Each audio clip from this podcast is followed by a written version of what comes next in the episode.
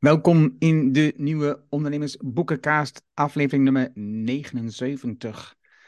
Dit keer bespreken we het boek The Startup Factory. Het boek geschreven door Joost Minnaar en Pim de Moray, samen met Bram van der Lek.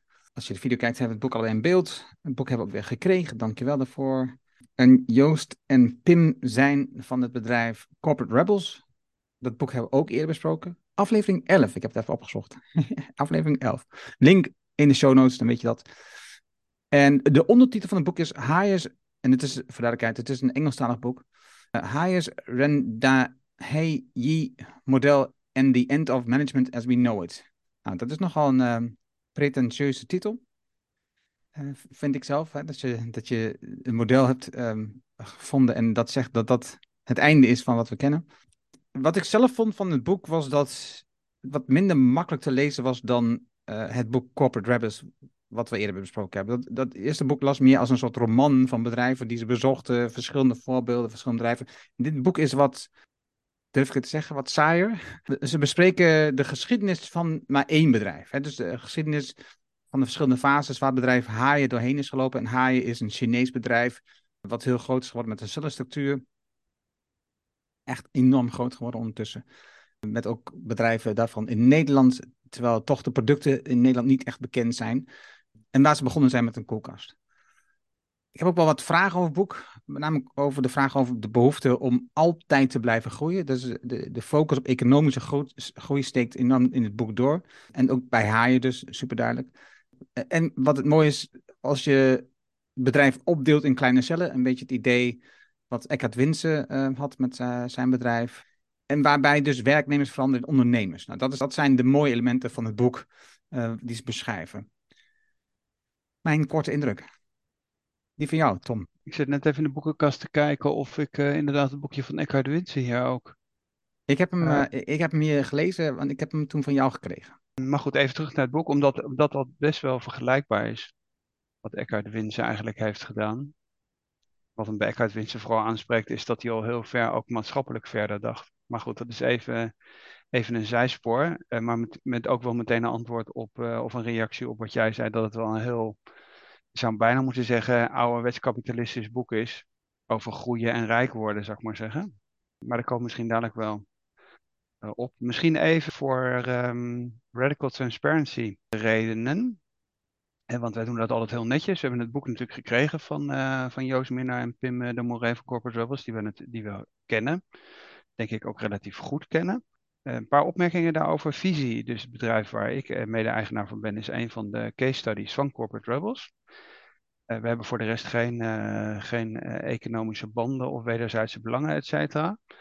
Maar dan weten de mensen dat. En wat misschien ook nog wel relevant is, want dat komt na de hand ook ter sprake, is dat wij als visie een van de Zero Distance Awards uit hebben uh, gekregen voor onze nabijheid van onze klanten en voor het vermijden van bureaucratie. Dus ik denk misschien even voor de framing van het boek. Er is een ont ontwikkeling gaande waar je eigenlijk zegt van oké, als grote bedrijven heel groot worden, waarom worden ze dan steeds trager? Dat is denk ik een beetje het uitgangspunt. Er zijn her en der zijn er initiatieven. Nou is, nou is bijvoorbeeld Eckhart Winsen, vind ik een heel, groot, heel goed voorbeeld. Die begrepen heeft als, iets, als je iets wilt, heel groot wilt maken, dan moet je het klein houden. Hè? En dan de optelsom van klein is nog steeds dat je veel groei en veel snelheid en veel dicht bij je klant kunt blijven. En de hoogleraar die daar eigenlijk in de westerse wereld meest bekend mee is geworden, is die Gary Hamel, die we ook wel eens vaker hebben uh, genoemd. En dat idee is eigenlijk dat je bureaucratie wilt vermijden. En dan wordt Haya eigenlijk als groot voorbeeld uh, genoemd. En die hebben eigenlijk dat thema ook omarmd in de, ja, hoe zou ik dat zeggen, in de managementliteratuur. Of in ieder geval proberen ze, proberen ze met hun instituut eigenlijk dat, dat idee van, uh, van agiel blijven, proberen ze eigenlijk de wereld in te bazuinen. En dat is voor, voor mensen die daarmee bezig zijn, is dat een, inderdaad een, een belangrijk voorbeeld waardoor men zich laat inspireren. Maar ik weet niet hoe, hoe goed Haya bekend is. Dus misschien dat we eerst iets ook over Haya moeten zeggen. Daar komen we zo meteen denk ik op. Wat ik nog, nog bedacht net, ik heb het boek eh, Startups and Downs van Wendy van Ierschot uh, ook gelezen. Dus dat is net uit.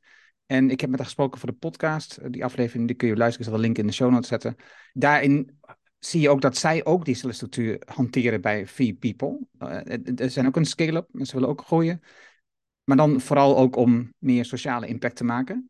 En je ziet uh, daar dus ook, zij heeft ook eigenlijk diezelfde structuur, maar dan ook vooral vanuit Eckhart um, gekopieerd. En dus dat is, of ja, gekopieerd, um, geïntroduceerd in hun bedrijf. Dat zie je terug. Aan de andere kant hebben we Voice, die juist, uh, Mark Vletter, die juist weer de dingen heeft samengevoegd. Hè. Er zijn dus ook andere uitgangspunten die op 150 medewerkers zijn, juist weer de dingen heeft samengevoegd. Dus ja, wat is nou de juiste weg?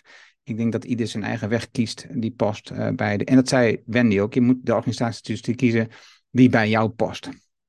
Het mooie aan, aan het higher-stuk, uh, en het wordt ook al gelijk in het voorwoord genoemd, is drie um, sterke cultuurelementen die erin zitten. Dicht op de klant, um, wat je dan al zei, de, de Zero um, Distance Award. De energie van ondernemers, dat je dat toepast in je organisatie. En het delen van winst met iedereen. Dat, vind ik mooie elementen in, die een sterk onderdeel in de cultuur spelen. Wat ik opvallend vind als je dan praat over cultuur, is dat de focus in het boek uh, lijkt op één persoon. Uh, Rumin, die um, verantwoordelijk lijkt voor al het succes wat het bedrijf uh, meemaakt. Dat lijkt een beetje niet-Oosters ook voor mij. Weet je? Dat lijkt meer Anglo-Amerikaans en niet echt Oosters, maar dat kan ik mis hebben. En natuurlijk, het andere opvallende is gewoon hard werken. En je wordt afgerekend op, de, op, op succes. Succes is de norm voldoe je er niet aan, ga je naar een ander niveau of een andere plek of wat dan ook. Maar je moet gewoon continu hard werken. Dat waren opvallende dingen die ik had in het, uh, in het stuk. Um, er zijn een aantal hoofdstukken. Um, en dat, dat is wel weer typisch, vond ik dan Oosters. Ze heten Earth, Water, Air, Fire en Space. Dat zijn eigenlijk de vijf belangrijke hoofdstukken. Die dan wordt afgesloten met een kort hoofdstuk met Do It Yourself. Rendam Hey. Ik weet niet hoe ik het uitspreken. Ik doe maar wat. Dus laten we beginnen met het hoofdstuk Earth. En daarin schetsen ze, de auteurs, het beeld van uh, hoe uh, de, de productiemaatschappij van Ford, lopende band, structuur, naar de Toyota Way met een focus op kwaliteit is gegaan. En waar nu um, dus de periode is aangebroken volgens auteurs dan voor higher sinds 2000, ik weet niet precies wat, 2010 of zo geloof ik. En waar dus um, decentralisatie een belangrijke rol speelt in de organisatie, wat we dan zeggen, de structuur. En zij noemen daar ook andere voorbeelden, maar dat is logisch, want die hebben ze ook in hun uh, case studies al genoemd. Maar buurtzorg naar voren, um, handelsbanken uh, komt naar voren. Maar ook een Russische supermarkt, Ficusville, nog nooit van gehoord. Uh, Centico, een Zweedse... Bestaat ook in Amsterdam overigens. Oh ja, oh, grappig. Ja. En de NER-groep, een Spaanse organisatie. Wat ik zelf een beetje mis, zijn wat voorbeelden vanuit coöperatieachtige structuren of holocratie-achtige structuren. terwijl dat ook in deze tijd best opkomt.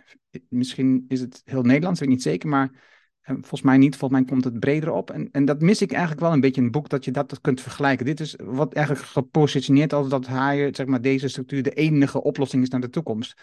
Terwijl dat in mijn optiek niet klopt. En, en ook voorbeelden mis ik ook, waarbij het niet alleen gaat om economische groei, maar bijvoorbeeld sociale en ecologische groei, zoals uh, Patagonia, om dat te noemen, die dus ook de organisatie heeft teruggegeven aan de maatschappij, aan de wereld.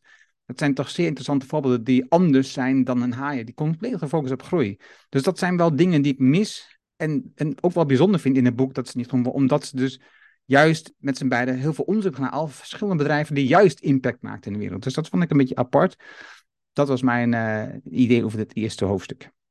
Ja, ik ben het op zich wel met je eens. Het probleem is natuurlijk altijd, ik zou maar zeggen, als je zo'n boek schrijft, dan wil je enerzijds wil je vereenvoudigen. Dus je wil toch zeggen van oké, welke fases zijn er? Dus ik denk dat op zich dat idee van het organiseren van, en het is toch vanuit de productie eigenlijk vooral gedacht. Misschien is dat nog wel belangrijk als je koelkasten produceert, dan hè, en auto's, et cetera. Dat is focus is niet dienstverlening, dat komt naar de hand dan, maar oké, hoe, hoe, hoe produceer je eigenlijk zo efficiënt mogelijk in de fabriek? En dan, en dan denk ik dat op zich de uitgangspunten zeggen van nou je begint met voort met die lopende band en dan zet je, dan laat je die band langs de mensen lopen en, en, en, en, en de hoge efficiëntie die door Ford bereikt werd, was dat iemand alleen maar de rechte achterband uh, uh, de hele dag op die auto schroeft. Zou ik maar zeggen. En de volgende die doet weer iets anders. En daartussen zorgde dat je voldoende magazijncapaciteit had, dat diegene die die rechte achterbanden erop draait de hele dag, dat die, dat dat niet te kort is. Dat je daar niet tekort aan hebt. Nou, en, daar, daar, en dan krijg je naar de hand Toyota, met dat just-in-time, et cetera, waar je juist weer die magazijnbestanden eigenlijk probeert te, te minimeren en, en zoveel mogelijk eigenlijk weer in teams ja, individualistischer eigenlijk die auto's in elkaar draait. Wat je bijvoorbeeld ook het experiment van Volvo, et cetera, kent. Wat ik, wat ik een beetje pretentieus vind, is inderdaad wat jij net ook zegt.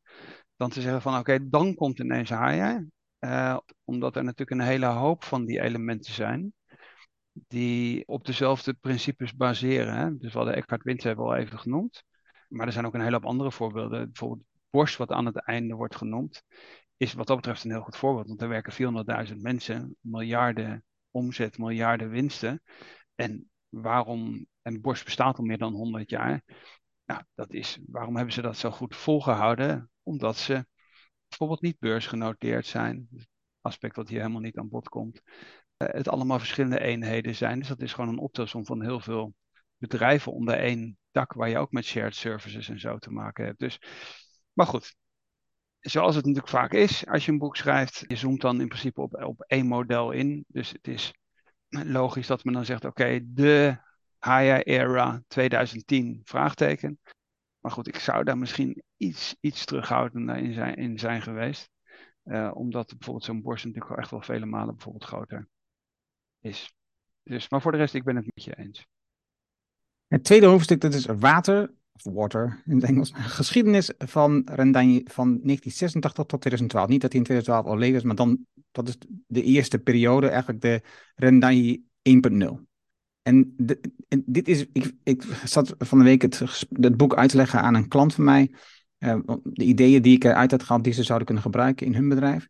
En het, het mooie is wel een paar van die verhalen uit, uit dit hoofdstuk. Hè? Dus het, het, hoofdstuk waarin, waarin die begint als manager van het bedrijf. Dus een, op dat moment dat hij, dat hij manager wordt, is het een verliesleidend bedrijf. En er zijn al een paar managers op gestrand op dat bedrijf. Dan moet je dus wel ook voorstellen, dus in de periode dat dus het communisme, gesloten markt, al dat soort dingen was nog echt gewoon volledig op die manier georganiseerd. Hè? Dus mensen gingen naar hun werk om gewoon aanwezig te zijn. Niet per se om goede producten te maken.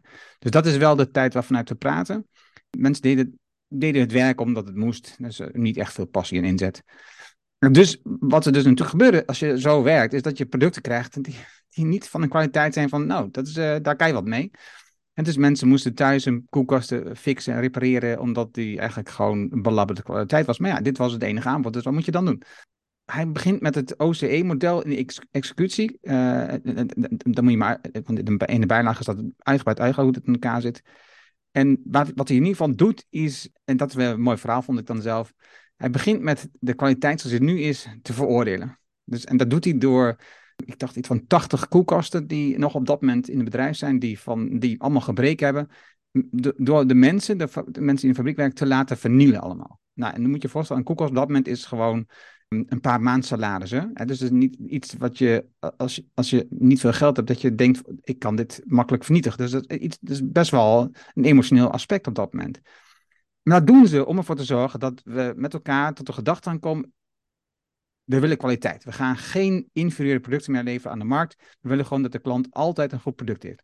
En een ander voorbeeld in het hoofdstuk is weer, een bepaald moment Ehm, in het productieproces waren ze echt enorm gegroeid. Dat kwaliteit stond bovenop. Waren ze, hadden ze aan het eind van de dag, het hadden ze iets van 800 koelkasten gemaakt in zo'n dag, moet je je voorstellen. Was er één schroef over. Eén schroef. Dus de gedachtegang, er is dus nu een koelkast in onze voorraad waar één schroef ontbreekt. Dus we hebben gewoon tot na 12 uur met elkaar alle koelkasten nagekeken die op dat moment die dag waren geproduceerd. En uiteindelijk kwam ze tot de conclusie dat die ene schroef blijkbaar te veel was geleverd of iets dergelijks. Maar alle koelkasten waren van kwaliteit. Maar dat is dus aan te geven hoe, hoe nauwkeurig ze op dat moment waren op de kwaliteit. Dat ze ten eerste wisten dat één schroef over was. En ten tweede dus tot de conclusie kwamen, ik wil niet dat er één koelkast de deur uitgaat waar één schroef ontbreekt. Nou, dat, dat vond ik mooie verhalen. Het is de periode waar ook diversificatie begint. Ze gaan andere bedrijven overnemen. Ook weer in diezelfde periode nog waarbij natuurlijk de, de Chinese overheid bedrijven ook te koop zet. Ze hebben ook de wind mee, hè, voor duidelijkheid. Dat is wat ik probeer aan te geven. Je hebt een beetje geluk dat je in zo'n periode komt waar je eigenlijk heel gemakkelijk 18 bedrijven kunt overnemen. Waarbij het eigenlijk gewoon management technisch een, rotzooi is wat je kunt oplossen. En dat heeft hij gedaan. Ook een mooi voorbeeld hier in dit hoofdstuk is uh, GE. Op dat moment in dit hoofdstuk vertelt ik ook dat de Chinese markt gaat open. Haaien kan naar buiten, maar ook bedrijven kunnen dus naar binnen. GE komt, General Electric, komt dus op dat moment die markt binnen en zegt: Wij gaan haaien kopen. Heel Amerikaans. Anglo-Amerikaanse kan het daar niet. Wij gaan haaien kopen. Klaar. En dat mislukt, dat, dat plan. Dat, uh, dat gaat niet gebeuren. Dan zegt ze: Wij gaan haaien vernietigen. Nou, Anglo-Amerikaanse kan het opnieuw niet. en uiteindelijk komt straks de clue uh, in, in het laatste hoofdstuk naar terug, maar dat ga ik nog niet verklappen. Dus dat is, dat is mooi. Een ander wat ik nog mooi vond, is, en ik zal het even in beeld uh, laten zien, of, is op, hoofd, of op bladzijde 53. Ik heb gelukkig nu de basnummer genoteerd. is deze afbeelding. Als je in de video kijkt, zie je hem. En dan zie je een driehoek en daarin staat productie bovenaan in die driehoek. Maar boven die driehoek staan klanten klanten, klanten, klanten, klanten, uitwisseling van klanten met klanten, informatie van klanten, klanten leveren wat ze willen. En dan daaronder komt dus de, de dingen die je nodig hebt aan de zijlijn van die productie. En als laatste komen de eigenaren van de productielijnen. En dus dat is wel eigenlijk de wereld op zijn kop waar je voorheen dat, dachten wij doen het en dan moet de klant accepteren wat we maken. Maar echt van wij maken alleen maar wat de klant wil. Dus dat, is, uh, dat, vond ik een, dat, vond ik mooi element uit het hoofdstuk. Maar het is natuurlijk niet iets nieuws, hè? Dus dat je de, de, de klant in de focus zet en dat je zorgt dat de klant eigenlijk, dat je, dat je daar zo min mogelijk tussen hebt zitten. Dus neem even een heel praktisch voorbeeld. Als het bij onze telefoon gaat, hebben een fase gehad waar collega's tussen zaten die ondersteunend voor de adviseurs waren en dan telefoon opnamen en dan de, vroegen van beste klant wat wilt u? En dan werd het doorgezet naar een adviseur. Nu hebben we een fase waar de telefoon gaat en, en, en de adviseurs in een soort netwerk zitten. En dan, en dan gaat de telefoon direct bij de adviseur.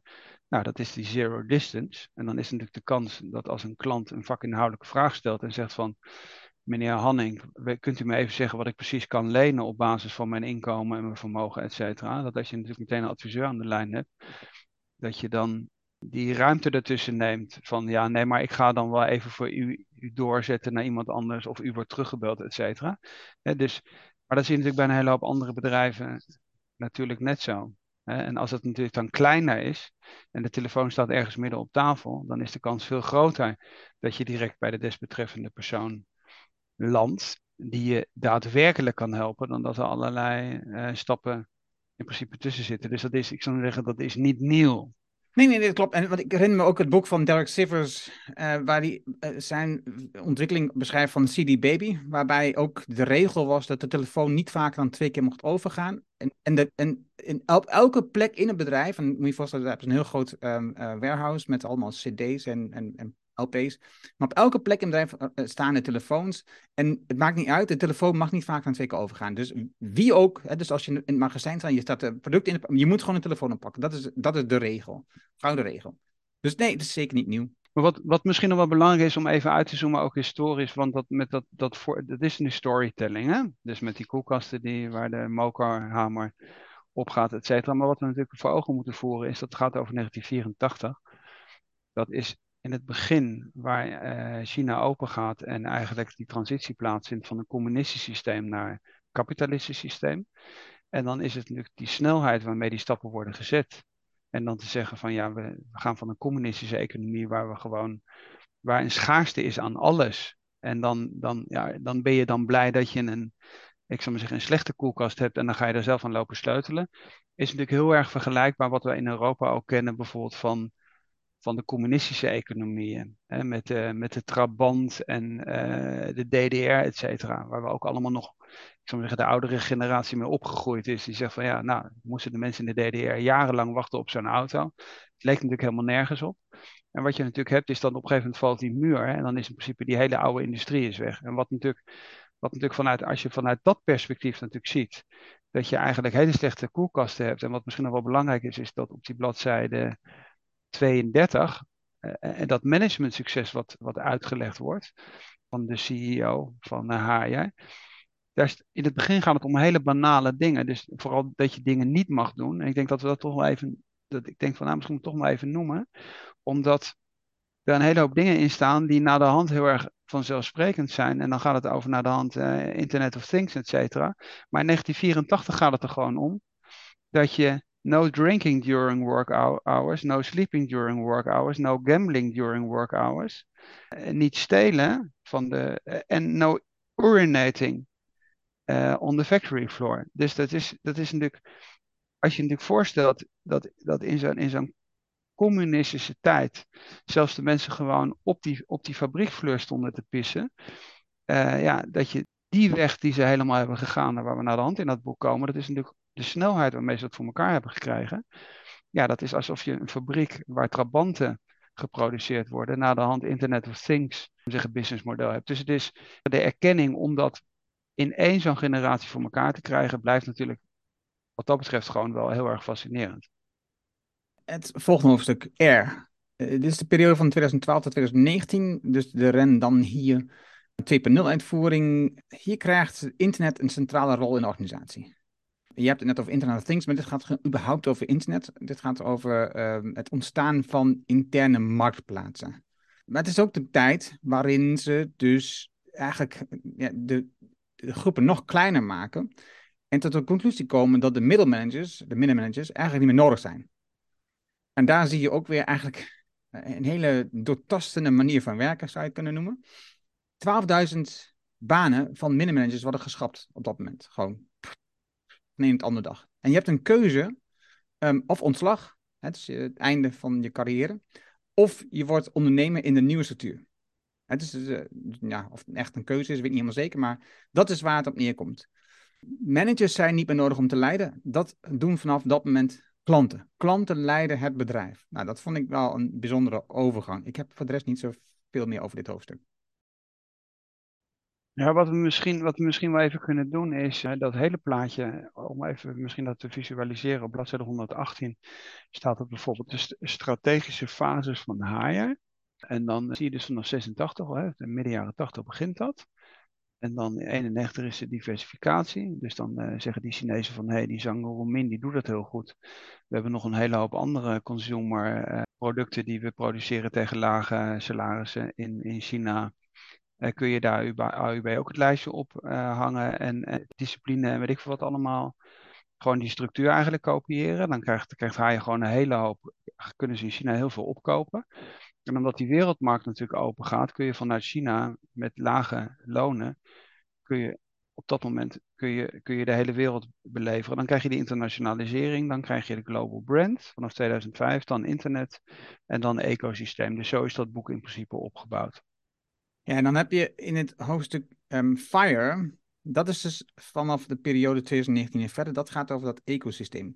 In die periode van internet era, en dat is ook al een beetje de maar dan gaan ze dus echt werken met die kleine, met die kleine cellenstructuren. Dat, dat, dat, dat begint dan. Dus je hebt onderling contracten die je afstemt met andere cellen. En zij noemen dat overigens geen cellen, maar... Micro-enterprise. Ja, maar dan zie je dus dat zij dus op dat moment in een soort valkuil trappen waar blijkbaar heel veel ingetrapt wordt. Dat op een bepaald moment als er dus een onverwachte situatie ontstaat, zoals bijvoorbeeld corona uitbreekt of een crisis uitbreekt op dat moment, dan zie je dat ja, je hebt een contract met iemand afgesloten, daar moet je dus aan voldoen. En dus wat gaat dan die onderleverancier doen? Die gaat alles er maar aan veranderen dat het contract kan worden vastgehouden. Dus geleverd worden tegen de prijs die ooit is afgesproken. Dus wat gebeurt er dan op dat moment? Ze gaan kwaliteit ja, verminderen. Ze gaan uh, grondstoffen van een lagere kwaliteit toepassen. Uh, ze gaan andere dingen doen om ervoor te zorgen dat dus de prijs die in het oorspronkelijk contract is vastgelegd, wat blijft gehanteerd. En dat je dus de winst behoudt die je met elkaar hebt afgestemd. Want daar uiteindelijk zie je dus, dat is, blijft dus die motivator, die winst als ondernemer. Dat, heeft dus, dat is dus mooi. ziet, hè, als, als, als je de goede kant gaat, is dat fantastisch. Is er een crisis, is het wat onhandig. Want dan zie je dus dat, dat mensen maatregelen gaan treffen. En dat zie je dus ook, bekende uitspraak, hè, dat als je iets gaat ha, uh, nemen als meetgetal. Vanaf dat moment gaan mensen zich richten op, dat meetgetal en gaan ze alles naar de hand zetten dat dat getal nog steeds klopt. Nou, dat zie je ontstaan. En dan zien ze, dat is, dat is wel het grootste probleem van deze fase 2.0. En daarmee gaan ze naar fase 3.0, waarbij dus eigenlijk dat wordt veranderd in ecosystemen. En in zo'n ecosysteem is niet dat jij uh, wordt gehouden aan je contract, maar ben je als ecosysteem gezamenlijk verantwoordelijk voor het resultaat. En krijg je dus ook gezamenlijke afrekening van het gehele resultaat. En dus is het dus belangrijk dat je met elkaar de, afgesproken kwaliteit levert. En dat, dat kan dus soms betekenen dat je iets minder winst hebt, maar dan heb je wel dat je de klant tevreden hebt. Dus dat is een overgang die um, bijzonder is, die niet iedereen had verwacht. Ja, maar als ik hem dan lees, denk ik, ja, is wel logisch dat dat ontstaat. Als je zo wordt vastgehouden aan een contract en zo wordt streng wordt gehouden aan een levering, dat je dan uiteindelijk maatregelen gaat treffen dat je nog steeds zoveel mogelijk winst overhoudt als, als ondernemer, als kleine ondernemer in zo'n bedrijf. Dus, dus nu krijg je dus een heel ander deel van dit verhaal. Ze noemen dat het EMC's, Ecosystem Microcommunities. En, um, en in het hoofdstuk zie je ook mooie, vond ik, mooie voorbeelden van dat Internet of Food en de. Hè. Internet of Food, dat is dus uh, een voorbeeld waarbij we dus niet alleen maar kijken, we leveren een koelkast, maar we ontdekken dus dat de klant eigenlijk niet alleen maar gewoon een koelkast wil waar spullen in liggen, maar hij wil ook gemak. Dat hij dus gemakkelijk eten kan klaarmaken of soms niet weet hoe hij iets moet klaarmaken.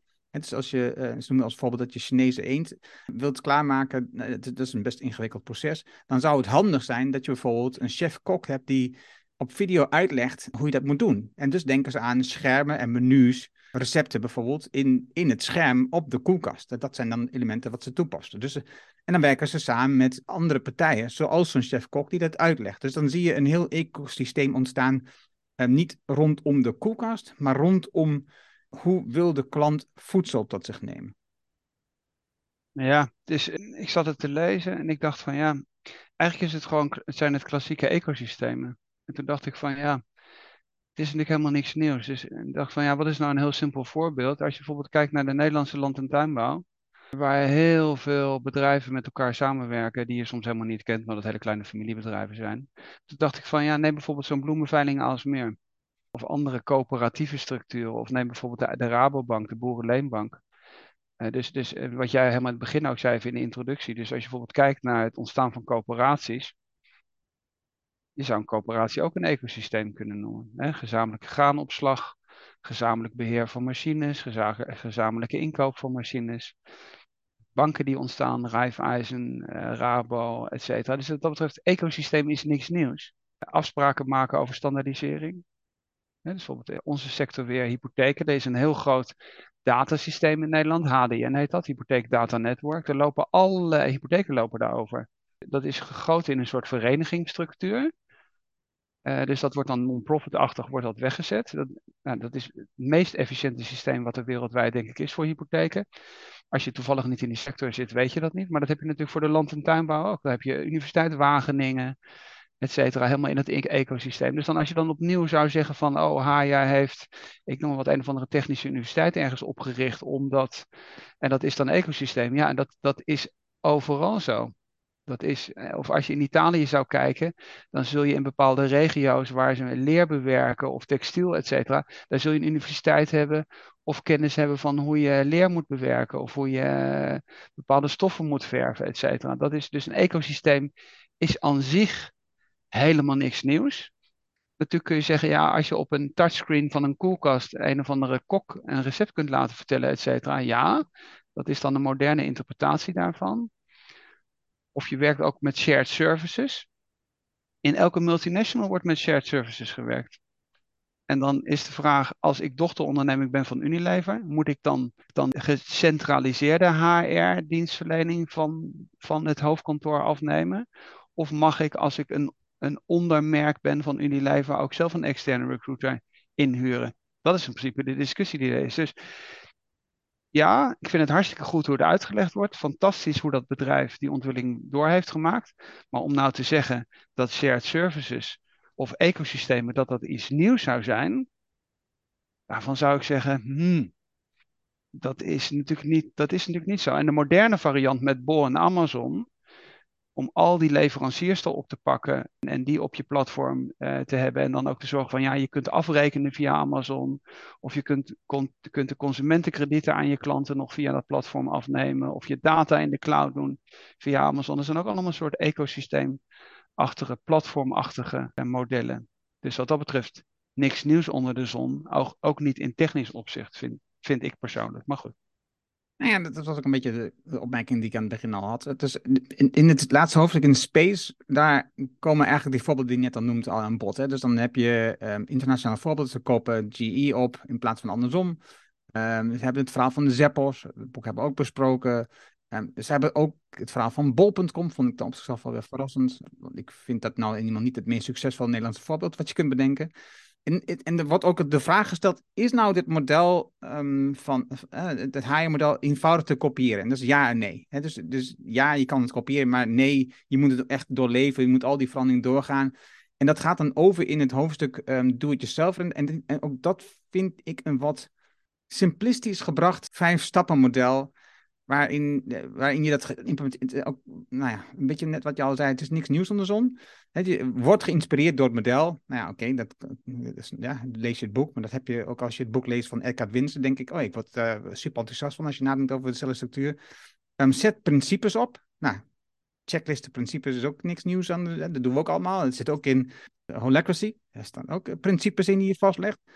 Nodig anderen uit ja, nodig uit om mensen mee te doen. Dus begin klein en ga opschalen. Nou, ik las dat als een van de eerste hoofdstukken dat het einde zo. Ik dacht, nou, het is niet echt schokkend wat hier staat. Het is niet echt, dat ik dacht van, dit is, dit is nou werkelijk wat mij helpen om dit in te voeren, dit stuk.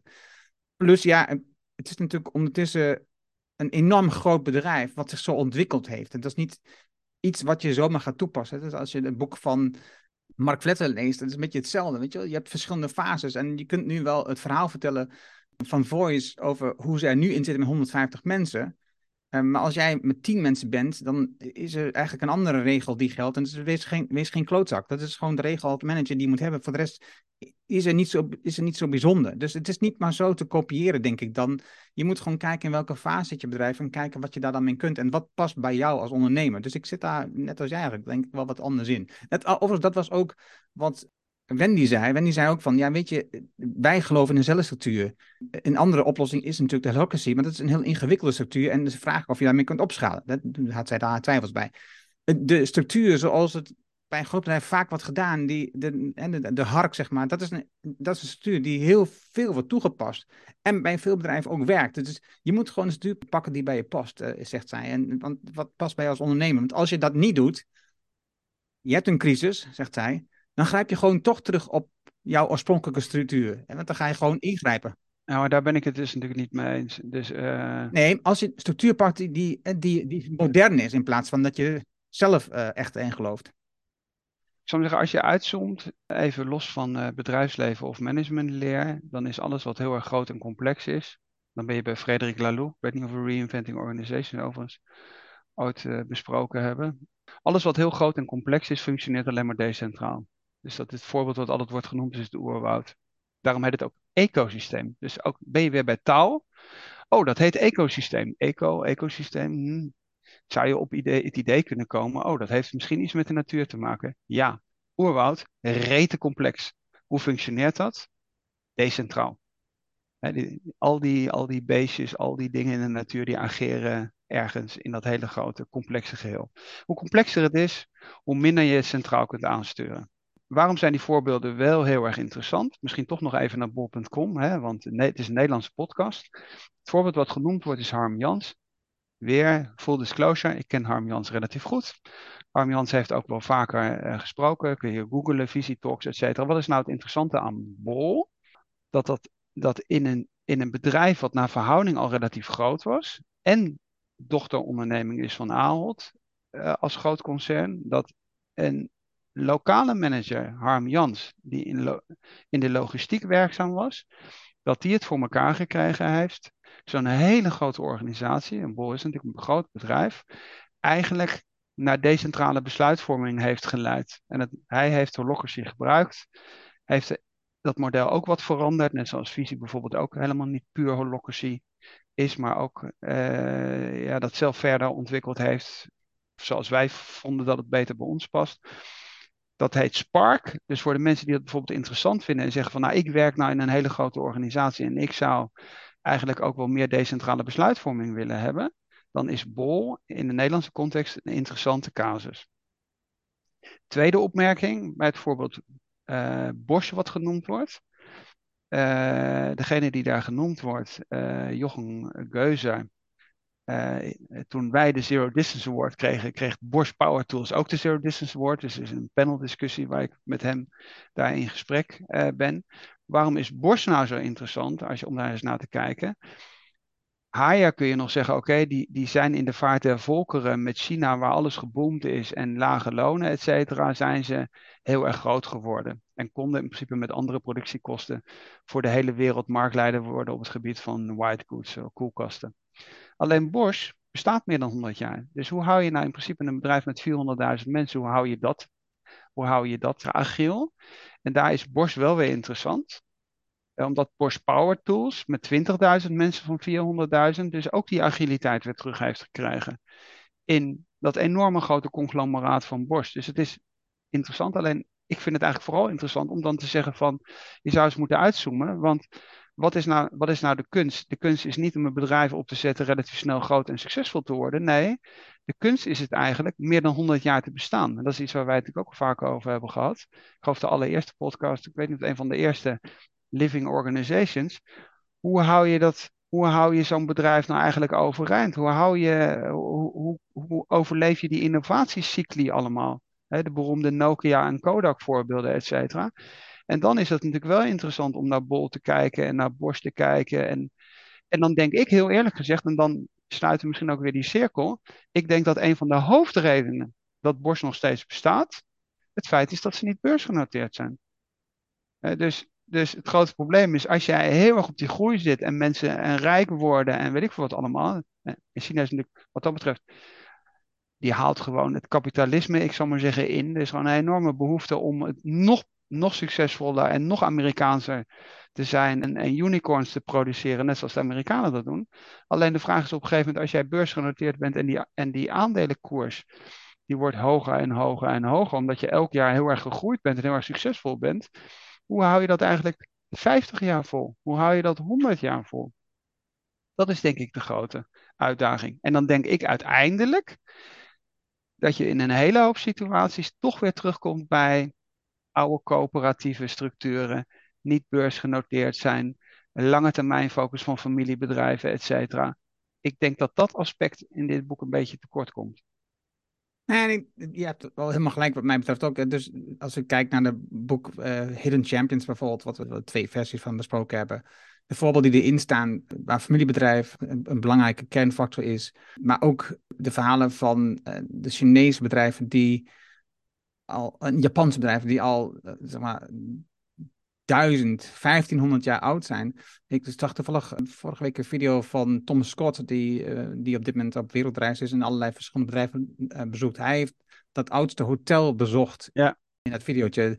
En waar je dus ziet dat nu er overigens dan niet meer iemand van de familie nu eigenaar is.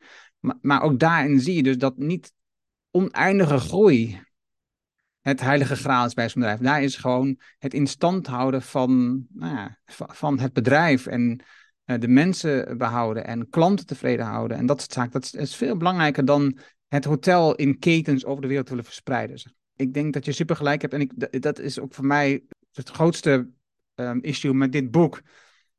Is dat ik denk dat er betere verhalen zijn voor bedrijven die meer effect zullen hebben in de toekomst voor ons. In plaats van nadenken over hoe kunnen we zo hard mogelijk en zo groot mogelijk groeien. Waarbij we uit het oog verliezen dat we steeds meer grondstoffen nodig hebben die er niet zijn. Om maar zo te zeggen. Dus hoe kunnen we nou voor zorgen dat we bedrijven opzetten waarbij niet deze hero stories van de eigenaar de centrale rol speelt, maar waar dus de verhalen van klanten een rol speelt uh, die eh, ja, fantastische producten gebruiken. Zoals de verhalen van, die, die maken ook fantastische video's van verhalen van producten van het land wat Patagonië, het land wat ze beheersen, het land wat ze behouden, het ontwikkelen van de ecologie opnieuw in zo'n, in zo'n oerwoud. Dat zijn veel betere verhalen vertellen waar niet de eigenaar CEO centraal staat met zijn ego. En wat je al zegt, hè, dus het is, niet het is eigenlijk on-Chinees, on-Oosters. en het wordt eigenlijk nog kapitalistischer dan, dan het was. Omdat we willen dat, we China, hè, dat China Amerika voorbij staat en een grootmacht wordt. Nou, dat zijn ze nu hard mee bezig. Ja, wat misschien wel interessant is, de, het moment waarop we deze podcast opnemen, is de week waarin uh, Credit Suisse omgevallen is. Uh, dat is namelijk, hè, vandaag hebben we woensdag en dat is in het weekend gebeurd. De grote industrie-icoon van Zwitserland, 160 of 180 jaar. Alfred Esser, de grote industrieel in Zwitserland, die de Gotthardtunnel gebouwd heeft en de Eidgenössische Technische Universiteit in Zurich opgericht heeft, et cetera. En dan is de vraag niet van, ja, hoe had je die... We wilden allemaal investment banking doen, winst maximaliseren en dit instituut is er gewoon niet meer. Tweede voorbeeld van deze week is Scotch Soda, heeft faillissement in Nederland aangevraagd. Successtory in Nederland als kledingmerk. Allemaal van hele korte duur geweest. Dus je kunt ook zeggen hardlopers zijn doodlopers. Maar je kunt, of je kunt ook gewoon zeggen van ja, misschien moeten we eens uitzoomen. En ook eens kijken van nou, je hebt fases van, van grote groei en voorspoed. Worden altijd opgevolgd door fases van crisis. En dan is de vraag van ja, ben je ook in staat moeilijke fases te overleven voordat we een oordeel hebben over van, oh dat is zo'n fantastisch bedrijf. En dan dacht, moest ik in Nederland prompt aan CNA denken. Ik kan me heel goed voorstellen dat CNA met hun kleding echt, echt door hele moeilijke tijden heen gaat. Als dat bedrijf beursgenoteerd zou zijn en elk kwartaal zou de pers zeggen van nou ja, kijk maar hier wat er gebeurt en iedereen die gaat die aandelen van CNA verkopen, dan zou CNA waarschijnlijk al lang failliet zijn geweest, net zoals V&D, et cetera, et cetera. En daar is over na te denken, hoe overleef je eigenlijk met zo'n bedrijf? Van Moof, ander voorbeeld. Hoe, hoe krijg je het voor elkaar dat je over 100 jaar ook nog fietsen produceert? ik denk dat dat veel meer terug moet komen. Dus niet alleen maar duurzaamheid en klimaat, et cetera, maar ook als je het over ondernemerschap hebt.